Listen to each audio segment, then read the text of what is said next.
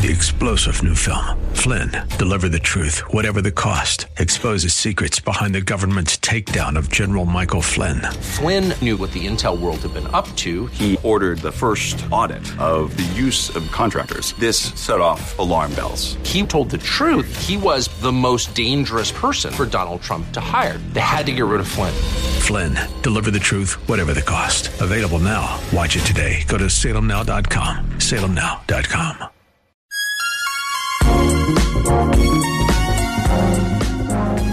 Welcome back to the Common Good, AM 1160, Hope for Your Life, alongside Aubrey Sampson. My name is Brian Fromm. So glad to have you with us today. You can find us online at 1160hope.com, Facebook, Twitter, and Instagram at Common Good Talk. All right, Aubrey, this uh, over at Church Leaders, it got me thinking. Uh, Eric Geiger writes the other day, but he's writing to pastors. But I wonder if we can pull this out to not just be about pastors, Okay, because okay. I, I actually think, yeah, there's a pastoral church element to this, but I actually think this is uh, true for the businessman, for the teacher, for the stay-at-home mom, Yeah. stay-at-home dad. I Yeah. very sexist of me there. Was, the right. stay-at-home parent. uh, it's true for all of us, and uh, this is this: if you are married, he posits. Okay, so if you're married, he says your most your marriage is your most important ministry. Wow. So he's speaking again to pastors. That's why he's talking in terms of ministry and this. But I would pull this out and say, uh, if you're a businessman or woman, your most important role is your marriage. Yeah, That kind of stuff. So Yep. that's why I want to go outside of this. Let me just start really bluntly, Aubrey. Do you agree with his assessment here? Man, I I mean, you feel like you can't disagree with this assessment. Your marriage is Kevin's your on the other line. right? Right. um, no, I, here's why I would say I I do agree um, that.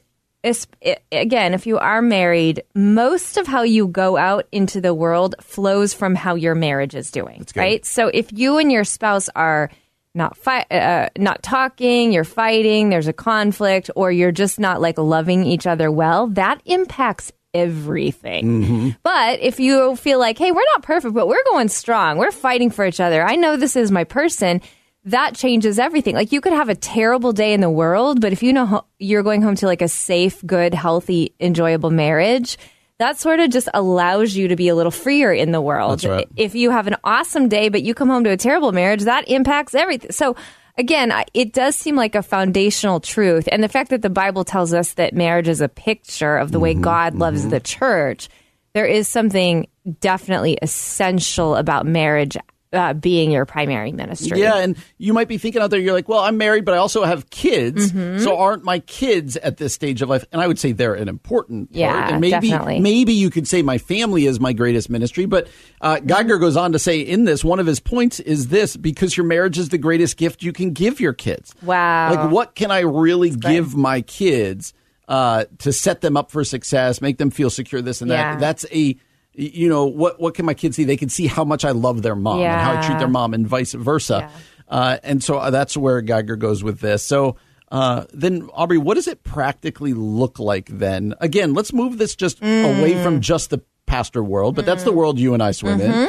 Uh, but just away from just the pastor world but to the businessman Yeah. the teacher Yeah. the whatever else how do we prioritize Yeah. our marriage? How Yeah. do we prioritize the health of our marriage, maybe even to the detriment of our job or our other things? Because Right. there's only so many ways to slice the pie up. I, I mean, I, I would say I'm going to speak about this kind of personally, but uh, six years ago, Kevin and I were planting a church. Uh, my first book was coming out, and I was really, really sick. I was diagnosed with an autoimmune disease right after, and also I was traveling to promote that book a lot, and so. With the stress of all of it, we were in major marriage conflict. And it just hit a point where the two of us had to say, All right, Aubrey, you step back from traveling and speaking. Kevin, you step back from all the things you're carrying so we can get our marriage in order. Otherwise, like our house is going to fall apart, Yeah, you know? yeah. And so we we went to therapy for a long time and it saved our marriage. And now we're several years looking back on that, but we have some habits in our marriage like I mean, sometimes I think this sounds cliche, but I actually think it's really meaningful. Like we have date nights and we do it very consistently to invest in one another, like fill up each other's emotional banks. Yeah. Um, it's hard, you know, and I am speaking to people in ministry together, but we can end what we up, know. yeah, Yes. we can't end up only talking about ministry or only being about ministry. So sometimes you do like a date night just reminds you like we were joking about this earlier in the week, but you're a real human being Yes. out in the world and you love each other. And- Yes. And, so I think though just that intentionality to pour into your spouse, um, to step away from other things if Mm-hmm. you need to, to say no to other things if you need to, ultimately allows those other things to thrive. Yep, yep. There's a couple reasons, a couple ways I look at this. Carrie and I went on a date recently, just out to dinner, right? Like, it Yeah. wasn't like we This it whole wasn't like a show or this. That we Yeah. we went into our town and got dinner. Yeah. right. Uh, at the end of it, uh, we had a great laughed conversation. It's what Mm-hmm. happens when you go out, hopefully with your spouse. We were chatting. And I jokingly, half jokingly, but also seriously told her later that night, I really do like you. Oh, Like, it's like, yeah, know, you, have that remember. you moment, sort of right? remember you like them. You go, yeah. Oh, okay. I really do like you. Here's Yeah. another thing that I know. Like, I love my church. Yeah. I love my radio job. Yeah. I love all of this.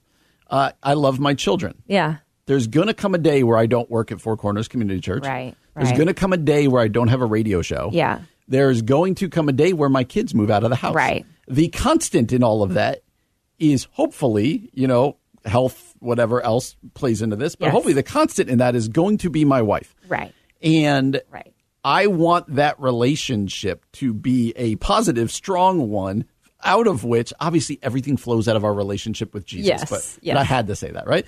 but but humanly speaking, my life things flow from the foundation of my marriage relationship. Mm-hmm. Yeah, how I parent, how I Right. pastor, Right. the radio show, Right. all of these things. And I think you and Kevin probably have a uh, even a little bit more of a uh, trickiness to it because you planted the church together. Yes. we did. Like you know, my Yeah. wife and I planted church together, but she was never a staff member. She doesn't speak. She'll lead worship sometimes, but she's like there's a little bit of a distance there, but. Yeah. All right, Aubrey, let's ask the hard question. Okay. You said six years ago your husband and you weren't doing well. Yeah. Uh, someone listening right now going, I don't know what, what you're saying. I don't, I don't, uh, that, that ministry is not going well in my life right now. yeah. Somebody's struggling with their marriage, but they want it to get better.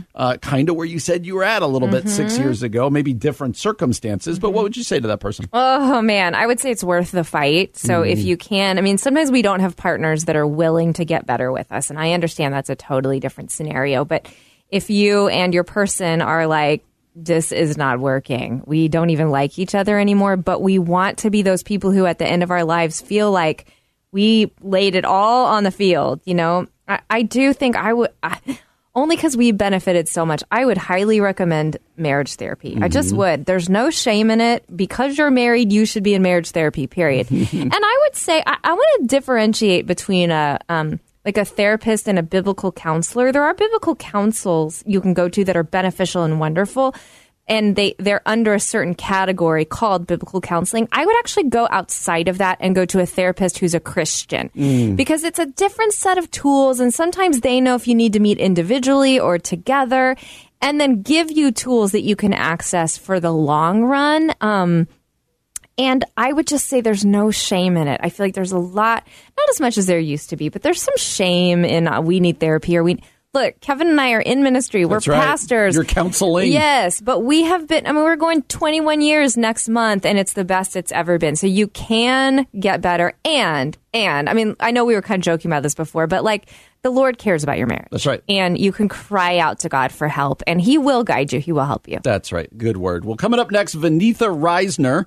She has put out a new guide, a free guide called Helping the Hurting. How do we love the people and care for the people in our lives who are struggling, who are hurting, who are going through tragedy? How do we do that well? And what are the things we should avoid? We're going to have that conversation with Vaneetha Risner next here on The Common Good. AM 1160, Hope for Your Life.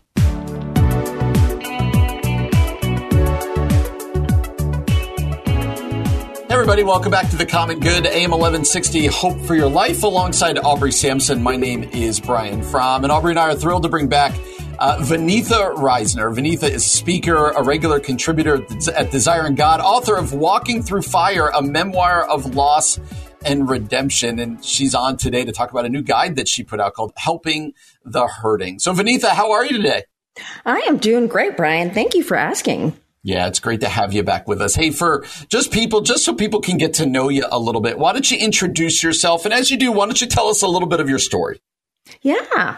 Well, I live in Raleigh, North Carolina right now, and I am looking outside and it's a beautiful fall day.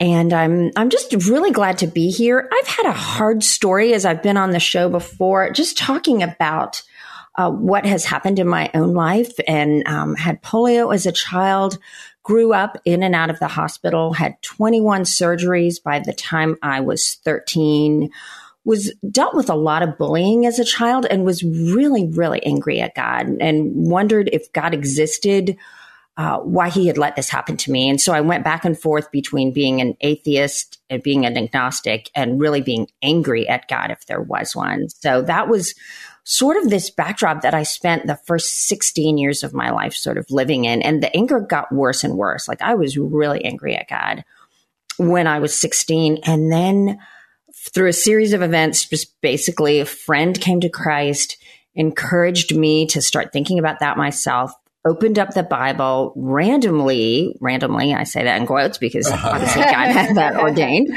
um, to John 9, started reading about the man blind from birth. And the disciples asked Jesus, who sinned this man or his parents that he was born blind? And Jesus said it was not that this man sinned or his parents, but that the work of God would be displayed in his life. And, and that line, the work of God would be displayed in his life, changed me and really is sort of this thread that has run through my entire life, which has included a lot more suffering. I thought my suffering was completely over when I found Christ and just thought you live the right way and you don't suffer. And yet my life basically sort of unwound when I turned 30, interestingly. So I had like 14 years of pretty easy life. Then I ended up having four miscarriages. Mm. I buried a son because a doctor made a mistake on his medicine. Um, he had had surgery, but he was doing great. But somebody took him off medicine that he needed, and he died within a few days. Oh, Vanessa. So that was heartbreaking. And yet, God at first I honestly sort of turned from God in that and just wondered how how does this fit in with my idea of you love God, you serve God and you get what you want. I mean, I felt like faithfulness was tied into that. And so that was really a hard switch for me and yet God met me in these incredible ways through that and I would say that sort of has where I go back to grounding my faith was the sense of the presence of God in my suffering that I had never really experienced before. And honestly, I had been a little bit bored with the Christian life, which sounds so arrogant, but just kind of like, oh yeah, you read the Bible and pray. Like I got that down and didn't really expect much from God besides to bless me. And I realized God has so much more for us. Like mm. his presence is so much better than any of his gifts. And I don't think I would have seen that if I if his gifts were taken away, weren't taken away. And so I'm really grateful for that time in my life, but that was not all the suffering. I was diagnosed with post polio syndrome, which means eventually I will be a quadriplegic and I'm losing um, use of my arms and my legs. Pretty, some days it's okay, other days it's pretty major in my life. So that's been tough. I live with pain and and then uh, I my first marriage ended. My husband left me and my two adolescent daughters for someone else, and just single parented and really struggled. And yet, God was so good in those times, and community was so good for me. Just realizing that God puts us in a body of the body of Christ, and they really can be His hands and feet. So, yeah, I've experienced a lot of suffering, but I've experienced that God can be even better in mm. suffering than he is in the good times because we we see him. We need him. Yeah, that's exactly right. Well, Vaneetha, you wrote this guide really called Helping the Hurting Practical Ways to Love a Suffering Friend. And you are definitely the one to write this. Um, but, I, you know, I guess I would love to even ask you that question. What made you decide to write this right now? Yeah, well, I wrote this for several reasons. Um, one, even though I've gotten tons of help, when one of my friends is struggling, I still have no idea what to do. Mm. Like, I think, oh my gosh, what should I do? What should I write? I sit in front of these sympathy cards or just get well cards, and I don't even know what to say. And so I thought, and I have like I had jotted down for myself like these are the things that you do just because I forget which sounds so crazy like I but I it was really helpful for me and so I started writing that because people would ask me like what should I do and I would go back to that and say hey these are some things that are helpful and so that's one of the main reasons I did it. Um, is just to remind myself and to help other people because, you know, I had a friend who's heartbreakingly went through so much suffering last year. Her daughter committed suicide, like lots of really heartbreaking things. And people came alongside of her. And then she texted me like just a little while ago saying, a friend of mine lost her husband and I have no idea what to do. Like I'm mm. blanking on what to do. And I thought, you have been through the fire and yet we easily forget. So that's a main reason. And then another reason I wrote it, which is sounds a little strange, but I want to give this, I want suffering people to read this and to have the courage to highlight what they'd like and mm. give it to a mm. friend because sometimes people don't know. And if we have the courage to say, Hey, this is what would really help us, I think it would help us feel heard and seen. And it would help our friends know how to care. Cause a lot of times people don't do things because they don't know what you want yeah. and they're afraid of making a mistake. And so those are really the main reasons I wrote it is a tool for people who want to help and a tool for people who want to be helped and don't really have the words to, to talk about it. That's that's great, Vaneetha. Uh, and you're going to stay with us, thankfully, where we could talk about what do we do say? How do we help when people close to us are suffering? But I just would love to hear what are one or two things that we should not do that people regularly, let's start with the negative. What should we not be doing, but that we often do do when we're trying to love and help somebody who's hurting? Yeah, I would say one thing not to do is say at least. If your sentence is going to start with at least, you need to stop. Like, at least you could have another child or at least it wasn't this bad because that's minimizing. And I often do it because I think it's going to make somebody feel better, but it never does. Mm. It's basically saying this isn't that bad. And when you're in the midst of suffering, you want someone to say, wow, this is so hard because you want to feel seen. And so at least is one of those things that I didn't realize till people said it to me, how hurtful it was. Um, and they were trying to help. And also, I think talking too much and trying to get people to feel better right when you're talking to them. I think we all want to be sort of the person who comes in and says the right thing. But the right thing is actually just listening and saying, mm. How are you today? How can I pray for you? This is hard. That's really all people want from us in their suffering. They don't want perfect theology. They don't usually want our theology or our words of wisdom. They just want our presence. Mm. So I think talking too much is a big thing. Uh, and I do it all the time still. So I, yeah. all of these things I'm saying I do. So I'm not like judging people. I'm just trying to tell people what I've done. Maybe you can not do them yourself. So. Sure, sure. That's great.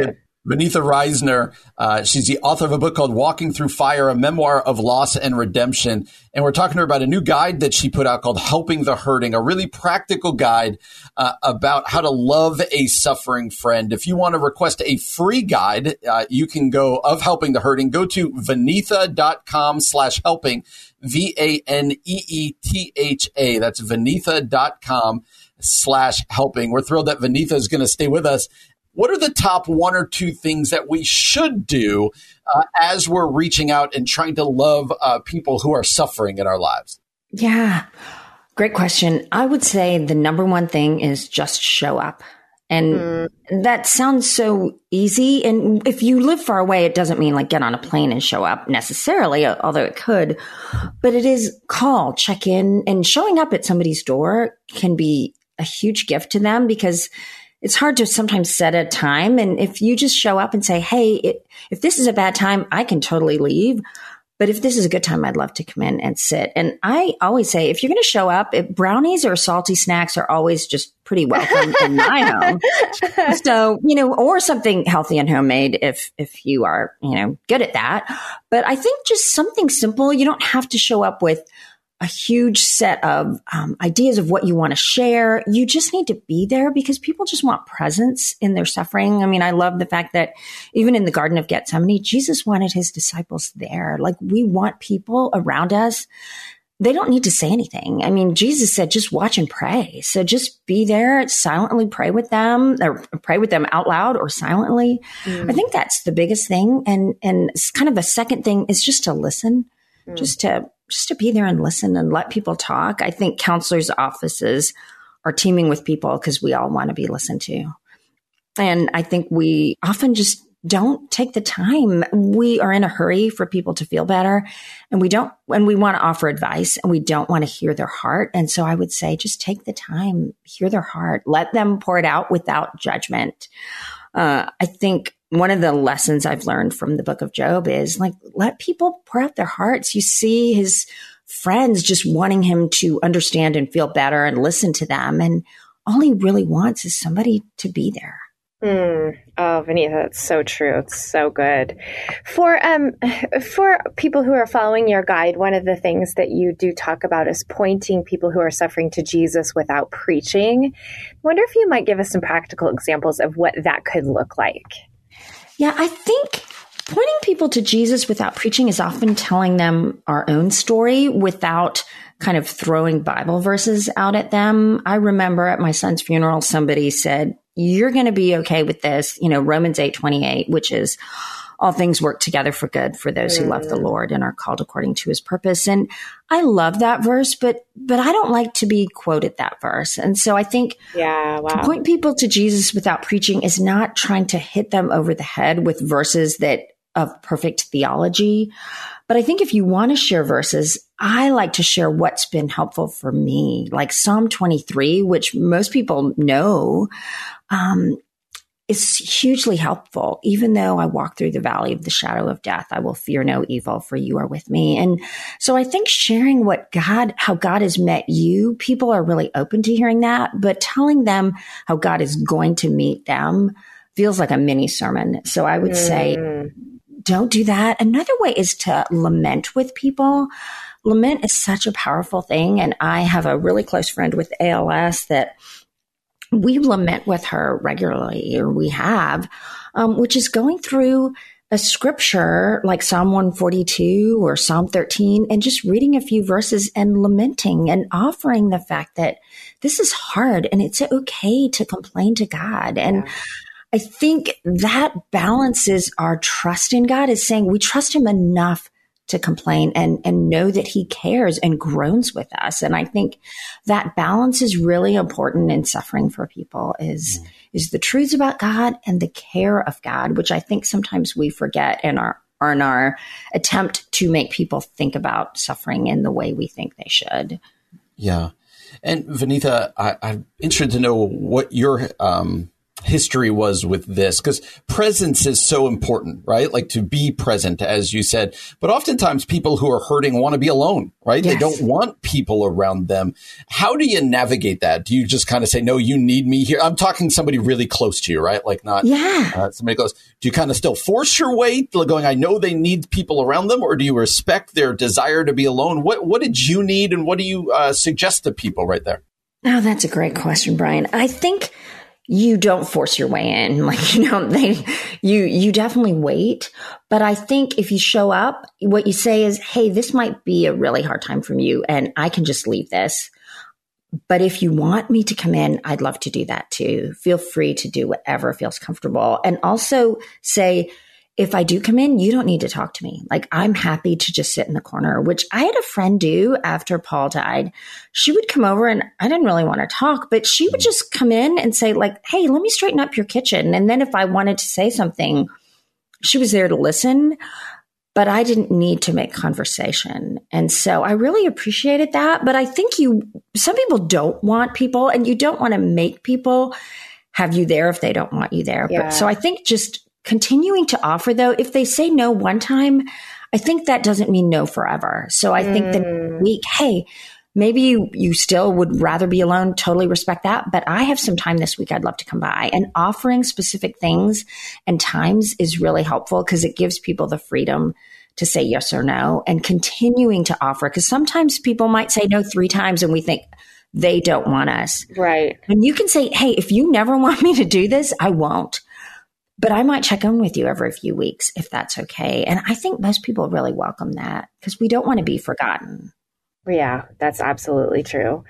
Um, Vaneetha, I, I'm thinking of our listeners who, you know, maybe they want to be that friend to someone who's hurting, but I think sometimes the fear is, I'm going to make it worse by bringing it up, or I'm going to just add, you know, I'm going to kind of add fuel to the fire of grief if, if I mention it, or if I show up, or if I do these things you're talking about. Can you help kind of correct that mindset?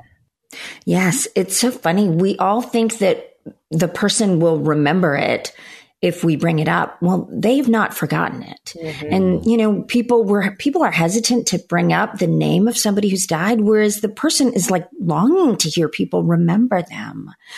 That person's name is precious to them. So I think I've never known anyone to say, like, don't mention their name. Now, if, if they do say that, then clearly you want to respect that because maybe it is too painful for them to hear it. But most of the time, people want to hear it and they haven't forgotten. And just acknowledging their loss, whatever it is, whether it's the death of someone or just their own health struggles or whatever it is, just acknowledging, like, wow, this has got to be hard and I want to be here for you. And, and the question I love is, how are you doing today? Not how are you doing? Because people don't know how to answer that. But the very specific, like, what's going on today? Everybody can quantify that. So I think just having people be seen and heard and asked, how are you is just a huge gift in their suffering, no matter what they're dealing with. That's so helpful. If you want more of that, we'd encourage you to go get the free guide, Helping the Hurting, that Vaneetha put out called Helping the Hurting. You can go to vaneetha.com slash helping. That's Vaneetha, V-A-N-E-E-T-H-A, vaneetha.com slash helping. You can also learn more about Vaneetha and her books at vaneetha.com and connect with her on Twitter at Vaneetha Risner. That's at Vaneetha Risner. Vaneetha, thank you so much for sharing your story and for, for creating this resource. I'm sure it's going to be really helpful. Thanks so much for joining us today. Thank you so much for having me. Absolutely. You're listening to The Common Good on AM 1160. Hope for your life.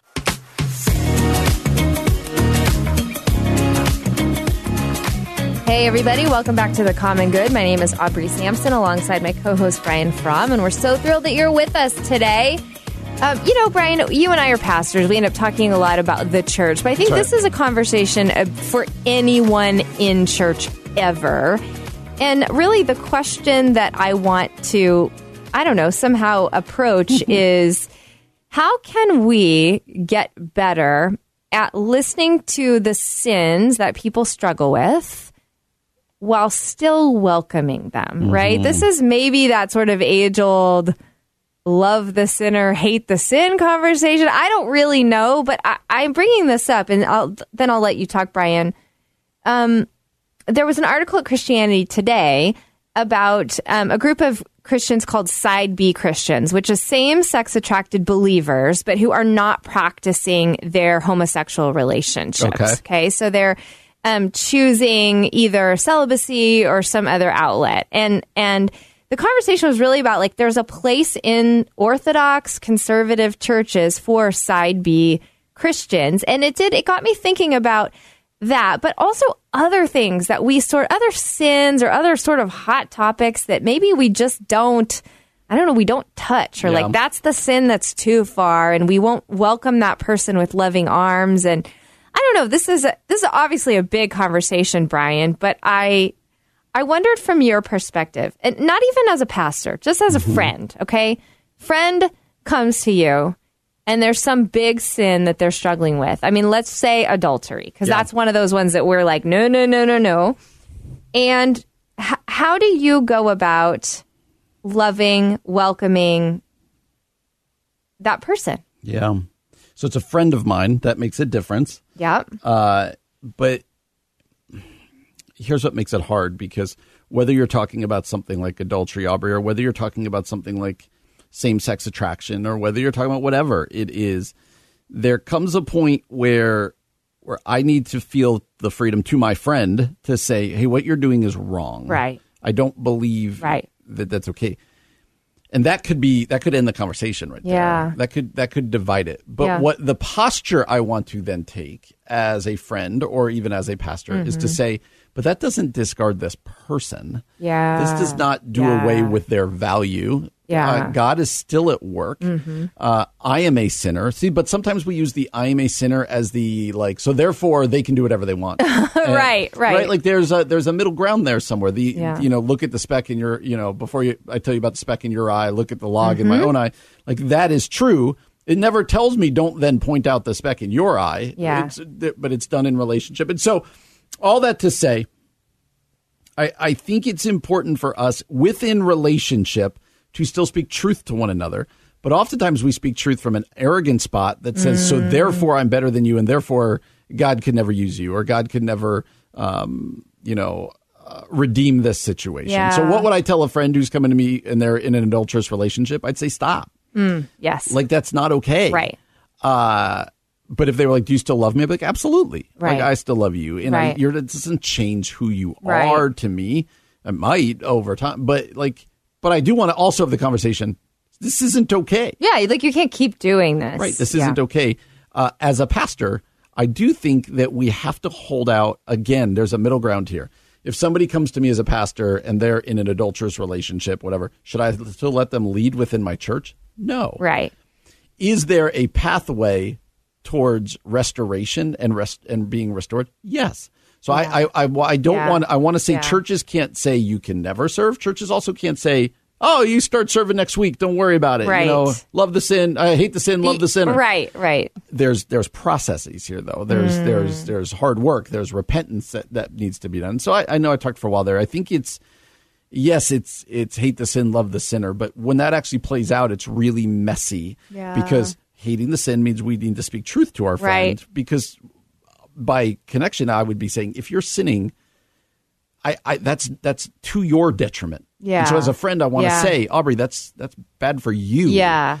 Uh, but I also want to say, but God still loves you. Like Yeah. let's keep in there. And so that's kind of how it go. How about yourself? Yeah, I mean, I feel like that seems so like almost common sense, but the reality is I do feel like a lot of churches send messages that, you know, you're not welcome here. If the especially certain sins, right? Like I think we sort of highlight those as the like and I don't even know if we mean to, but maybe even in our not talking about those Yeah. things, we inadvertently send the message like, "Oh, if this is your particular struggle, you're not welcome here." That's and we don't really want to. This going back to this article about side B Christians at Christianity Today. This is by Bekah Mason. She's talking. She says this. She says uh, this is this is a sometimes tense relationship between the evangelical church and the LGBTQ LGBTQ community.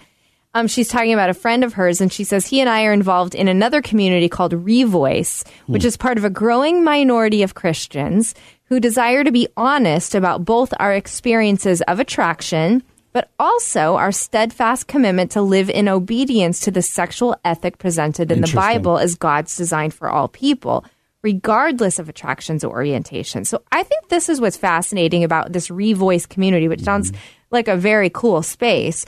It's a place where people can be honest. This is my struggle. This is my attraction.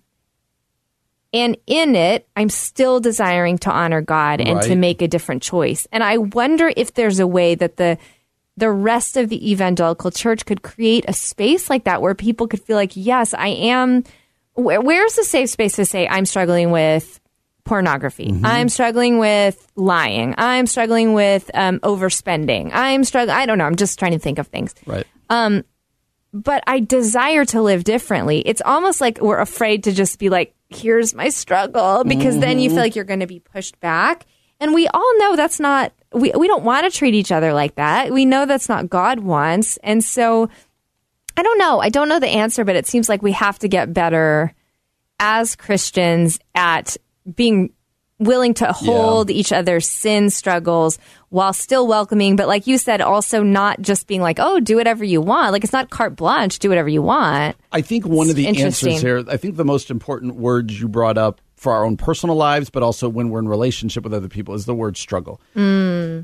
If, there's a big difference, Aubrey. If somebody comes to me as a friend, as a pastor, whatever, if somebody comes to me and says, I'm struggling with this sin, I don't want this to be part of my life, versus I'm living in this Good sin, point. but I'm good with it. Good And I think you're those are two very different postures. I think struggle, you're at the spot right there where you can be in prayer with that person. Yeah. You can be this and Yeah. talk about your own struggle. Struggles implies it's a neg. I Yes. don't want to do this. Good point. Good point. Uh, embracing is where there becomes a problem, and where I think all too often, like, oh, just you know, love the sin, Yeah. love the sin, or hate the sin. Well, if they're loving the sin, that's a problem, Right. And so I, I think that's the important word as you were talking is that idea of struggle. Do, Mm. is it seen as a struggle? Is it? I want to repent. Well, I'm going to run with you in that. Yeah. I'm going to be there. I'm going to roll up my sleeves. If it's ah, I'm doing this and Mm-hmm. I'm I'm good with it. I'm fine. We're probably either going to have words with each other, we're going to have some tension, Yeah. or we might break over it, Yeah. depending on how bad it is. Yeah, well, I, yeah, I mean, it's certainly a. It feels like it shouldn't be complicated, but I do feel like this call to love God and love neighbor. This is how we're like we're loving real neighbors with real sin struggles, and so even as we, I don't know, think about the best ways we've been loved by people in our own sin struggles it is certainly a way that we can get better at loving others and um yeah seeing seeing people who are willing to open up about their struggles as assets and not as threats. That's the heart of this article. I think that's the heart of who we need to be as church leaders. Well brian you might be surprised by what we're going to talk about next. What was the most searched word on bible gateway of 2021 find out when we return. You're listening to the common good on am 1160 hope for your life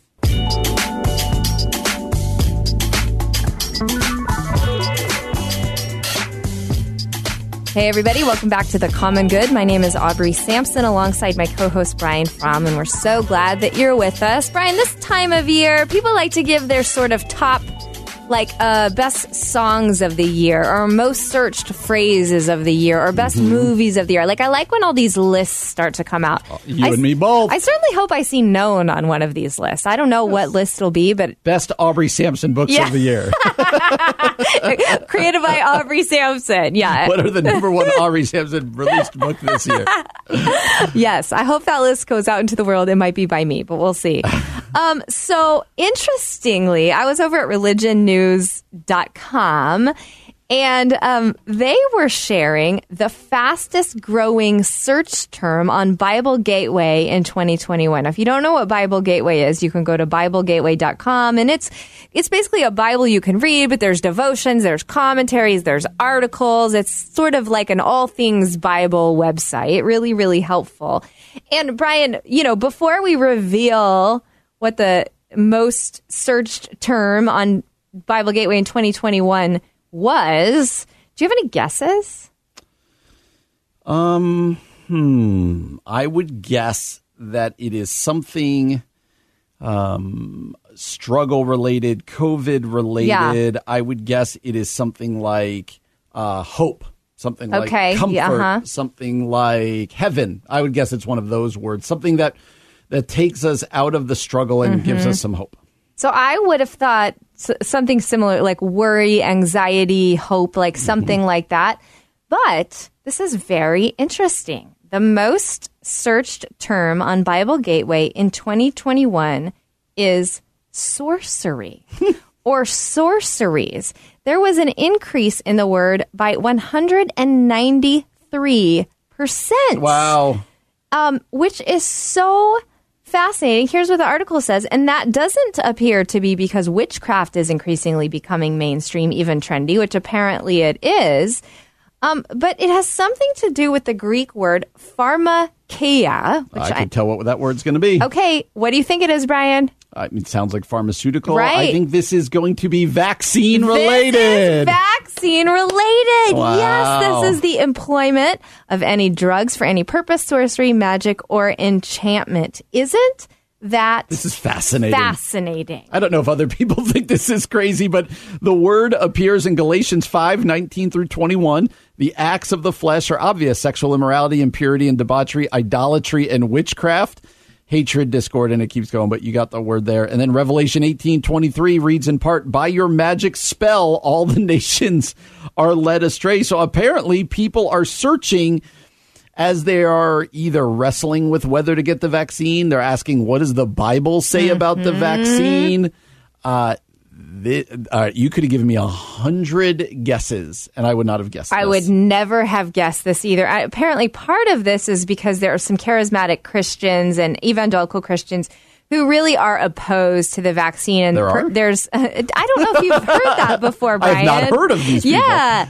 Um, but perhaps most prominently, a woman named Sherry Tenpenny. So she's an osteopathic doctor. She's a longtime anti-vaccine activist. Oh, I've seen she's her on TV. appears on. I've never seen her on TV before. I hadn't heard of her until I was reading this article.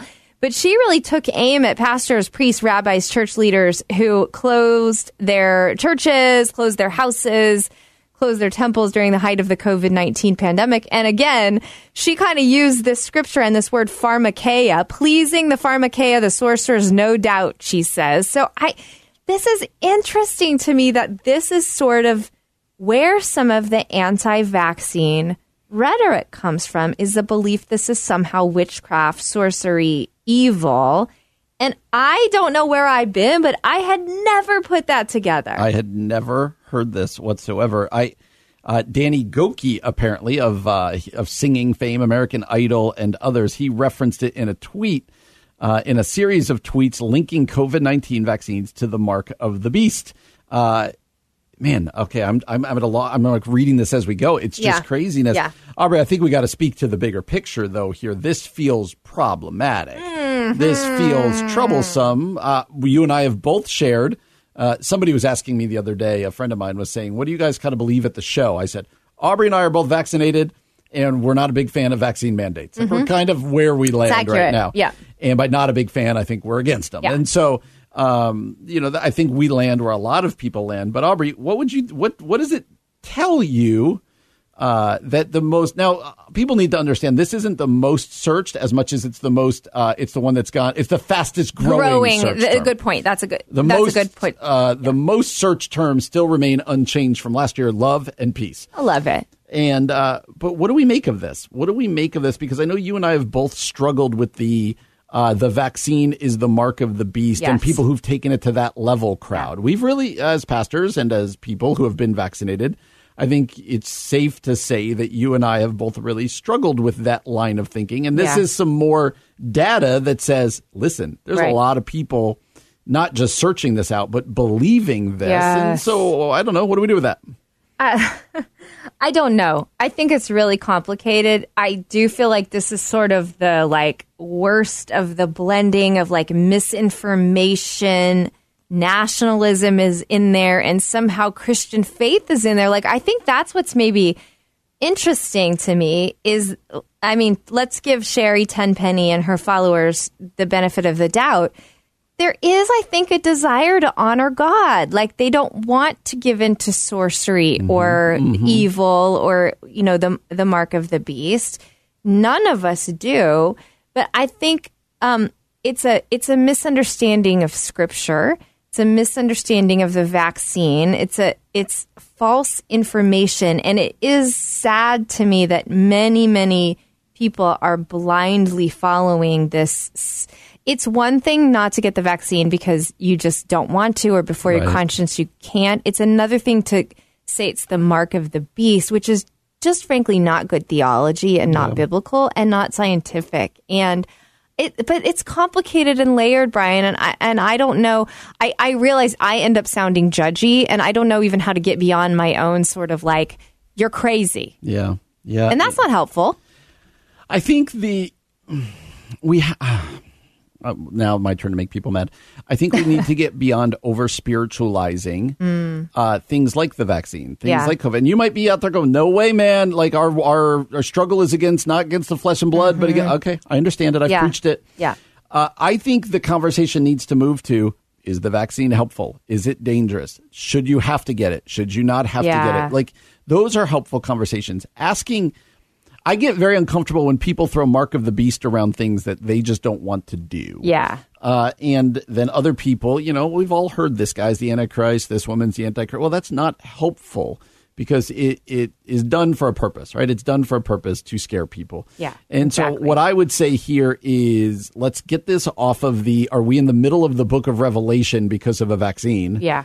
And get instead to hey, how do we start living together in this age of COVID? For some people who think vaccines are absolutely necessary, and other people who will absolutely not get Mm-hmm. Yeah. the vaccine. Yeah. How do we live together? How do we worship together? Yeah. How do we live on mission together? Yeah. How do we do this? Without kind of going, okay, if you do this, you're going to hell. No, if you do this, you're going to hell. Like that's, I just don't find that helpful. No, it's it's not helpful. I think you're exactly right. We ha- we have to move beyond this kind of conversations where we're really, I mean, it's really anti-gospel too, and begin to walk in this new world that we're living in with honor and respect for the other. And and anyway, it, that was intriguing, very interesting. The most search word or the most increased search word. right.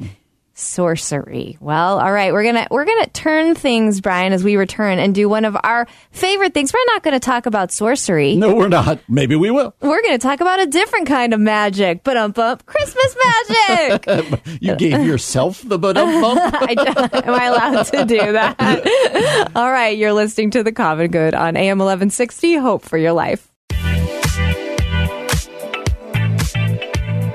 Hey, everybody, welcome back to The Common Good. My name is Aubrey Sampson alongside my co host Brian Fromm, and it's Friday. You know what that means. It is one of our favorite things to do, and that is to have a top five list. Top five, top five, top five, top five, top five things with Brian and Aubrey. And Brian, I don't know about you, but um, it's December, so I feel like all of our top five lists have to be Christmas or holiday themed. So I'm period. not. I am not willing to sign on to always Such a has Grinch. to must be. But Such no, no, no, no, no. Hear me out. I'm Okay. okay, with that being our goal. okay, okay, I'll I don't want people it. mad when we do, you know, top five fast food cheeseburgers. Whoa. Wow, Right? How are we not doing down. that one? We've got to do that in the future. okay. Today's top five list.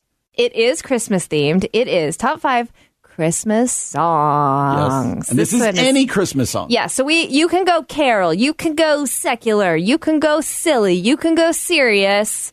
Brian, what's your number five? And you can also do specific. I didn't, but you could be Yeah. like, I like this song Yeah. by this person. Yes. Or just the generic song. Yeah. Mine are all somewhat generic. I feel good about my Okay. list. Number five, and you guys will have to, if if I get a wrong title, you'll have to Okay. help me out here. Yep. But number five, I went with It's Beginning to Look a Lot Like Christmas. Such a great song. That one really gets you That's in a the good Christmas song. mood. Do you have a certain person you like singing that, or you're just open to whoever? I am open to whoever, but you know who I'm a big fan of at Christmas time, including this song, Michael Bublé. It's beginning to look a lot like Christmas everywhere you go. Yes, Michael Bublé's version of Totally. "It's Beginning to Look Like Christmas" is on my list as well. Totally off the subject, but Yeah. uh, Bublé? 15 years ago, Yeah.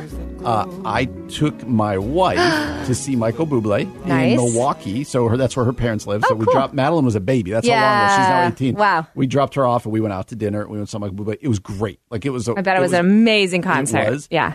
But as a man in the audience, the amount of swooning by the women in the audience towards Michael Bublé was uncomfortable, and it made me look at my wife a couple times and be like, "We good? We good?" You still love me? yeah, I could see that happening for sure. He yeah. knew it too. Yeah, Like, yeah. like, he knows. "Oh." He knows what he's But working it was with. actually really yeah. good. It was good. All right, that's my number five. What's Okay, yours? all right. My number five is um, a song called "Christmas Time in Harlem" by Louis Armstrong. Oh, come on now, every Jane and Joe. Greet your sweet, neat the mistletoe with the kiss and the hidey ho. Christmas time in Harlem. It's so good. It's so sing all of it, aren't catchy. No, keep going. Yeah, no, I'm done there. I love it. I listen to it all the time. It is Okay. one of my faves. All right. Number four is going to be one of my. It looks like I have. Well, this is one of my more traditional Christmas carols. Okay. Okay. I went with "Hark the Herald Angels Oh, Sing." that's a good one. Because especially when you're a kid, do you remember? You didn't really grow up as church as I did, but do you remember when you're singing "Hark the Herald" and and like you're trying to? It's almost like a competition to see if you can do that whole long Is, note. is Hark one. the Herald the one that says "In excelsis Deo"? Yeah, I and then- remember thinking eggshells. Like. And then it says Gloria for really yeah, long, and you're just like, "Oh," you're like, Yeah. I'm good, I'm good. So, uh. Hark the Herald, Angels Sing, or it might just be called Hark the Herald, but that is my number four. Well done. All right, my next one is actually a Christmas carol too, an Okay. oldie but a goodie. We sang it on Sunday at Renewal Church. O come, O come, Emmanuel. Ooh, I That do like that one. Beautiful. Oh, I almost feel like that should have gotten on my list, but I did not put it on You my can list. do an honorable No, mention no, I if you feel you like no. it. Okay. All right. All right. That's my number four. Oh, I do like that one. That was a good choice. Yeah, That thank a you. good one. Thank you. All right, number three, a little bit off uh, the the beaten path Mm-hmm. here. Uh, not really, but you're not going to sing this one in church, I don't think.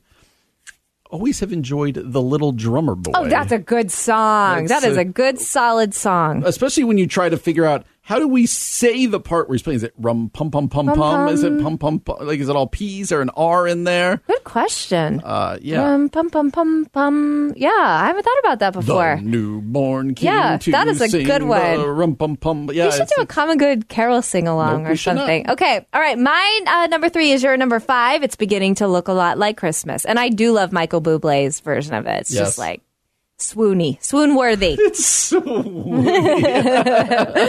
all right, That's Brian? good. Number two. All right, we're flying here. Number two. I kind of wish I remembered "O Come, O Come, Emmanuel." I kind of might be would have kept, but I'm not going to. I'm going to stick with my original list. Okay. Number two.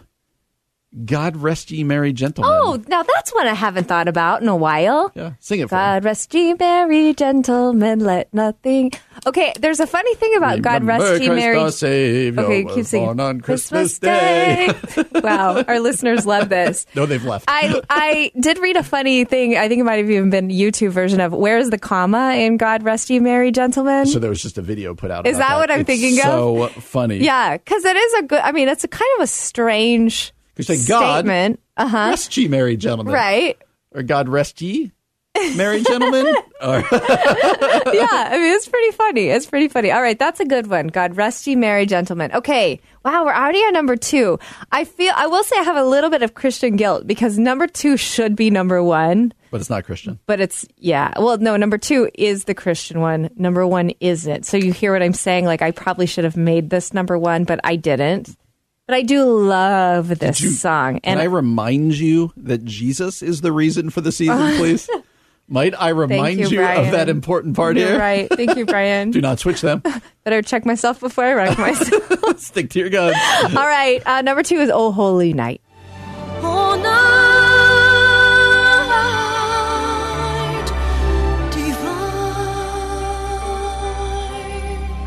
That's going to show up as my number one. Here Oh, you're better Go ahead. Tell me why. me. Tell me why. Oh, it's just beautiful, and it's a song about justice. It's a song about Jesus. It's so, and it's like dramatic. Like only a really good singer can sing "Oh Holy Night." You know, it's just so, it's so powerful. That's my number one. So Okay. my number one answer to what is my favorite song, Yeah. although we will have to discuss. There's one that I would maybe want to put in here, but Okay. it feels a little different. Okay. Uh, my number one song is "Oh Holy Night." I love that. There's that's So like good. I feel like "Oh Holy." I love "Silent Night" at the end of the uh, candlelight Yes, service. that's I, lo- always I saw they did that at Wheaton Bible Yep. when you were there the It other day. beautiful. But uh, the song "Oh Holy Night," lit- it actually literally gives me chills every Mm. time. You know, oh, I just love that song. So yes. Do you have a favorite version of it? I did not know there were multiple versions of it. Well, I mean, different Oh, singers. No, I don't. Yeah. This is not one where I'm like, oh, I love it. You're just like, it's on. I'm turning it up. So after I said all the gravity, would have been like, I just love the depth of that song, and then it's Yeah. sung by like Mariah Carey or Justin Bieber or whatever. I'm a believer. So, all right, what's your number one? Okay, my what's number your one. heathen I song? know it's my heathen song. It's "Have Yourself a Merry Little Christmas." good. It's so beautiful, from kids to one to ninety-two. That is good. It is Oh. good. I do also love love. it. So that's our top five list, but I do love. um What is the one from the Grinch Who Stole Christmas? Where are you, Christmas? Oh yeah. Like, Where Are You, Christmas? Yeah, that one's kind of sad. That one's really It sweet. is. Yeah. And then you I and thought you were going to say the Grinch. I'm like, the song is Uh, like the Grinch. you and I are as uh, uh, both Wheaton grads, and so Mm-hmm. before the last chapel before Christmas break every year, the entire student body would sing the Hallelujah chorus How'd together. you remember this stuff? Your memory of our time at Wheaton is like Hold on a second. pristine. It's the Hallelujah chorus. It's what we all did. I mean, I the feel last like I chapel before Christmas. I remember doing that one time, but we were in college a long Okay, time I'm ago, going to ask you to do something. Okay. I want you to go home tonight. Okay. We're going to assume that your husband has not listened to the show. Okay. I want you to go, Kevin. He's a Wheaton grad. Yes, You guys were in the yes. same class together. You've been out the same amount of time. Yes. I want you to say, so Kevin, do not even hint to him. Okay. The chapel before last chapel before Christmas. What did we do? Okay. And I, I will bet see you. what will he it right. says. I will guarantee you if I ask my wife that she will get it right. I think I might have been too much of a chapel skipper, Brian. I think that's the confession. we will discuss of, that at some point all of this. I barely, I barely entered the chapel my senior year. But you, but you know this. Well, sometime we'll sing the Hallelujah chorus for you. Okay, so tell us your favorite Christmas songs. What did we totally miss? I'm sure there's some out there. What do you agree with? What do you disagree with? Neither of us put in Christmas shoes. so that should tell you We'll something. have to do a list part two. All right. Well, you're listening to The Common Good on AM 1160. Hope for your life.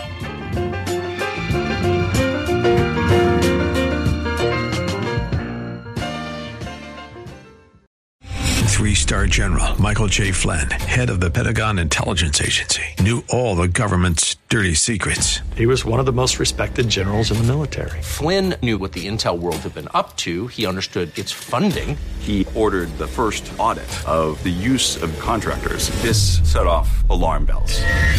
The explosive new documentary, Flynn, Deliver the Truth, Whatever the Cost, uncovers the facts behind this scandal. Flynn told the truth. He was the most dangerous person for Donald Trump to hire. I find out the worst enemy that I'm going to face in my life is right here in America. They took my assessment and they wanted me to change it. And I was like, I'm not changing it. They had to get rid of Flynn. With in depth interviews, archival footage, and never before seen personal records of the man behind the headlines. I just felt like I was drowning. Flynn, Deliver the Truth, Whatever the Cost. Available now. Watch it today. Go to salemnow.com. Salemnow.com.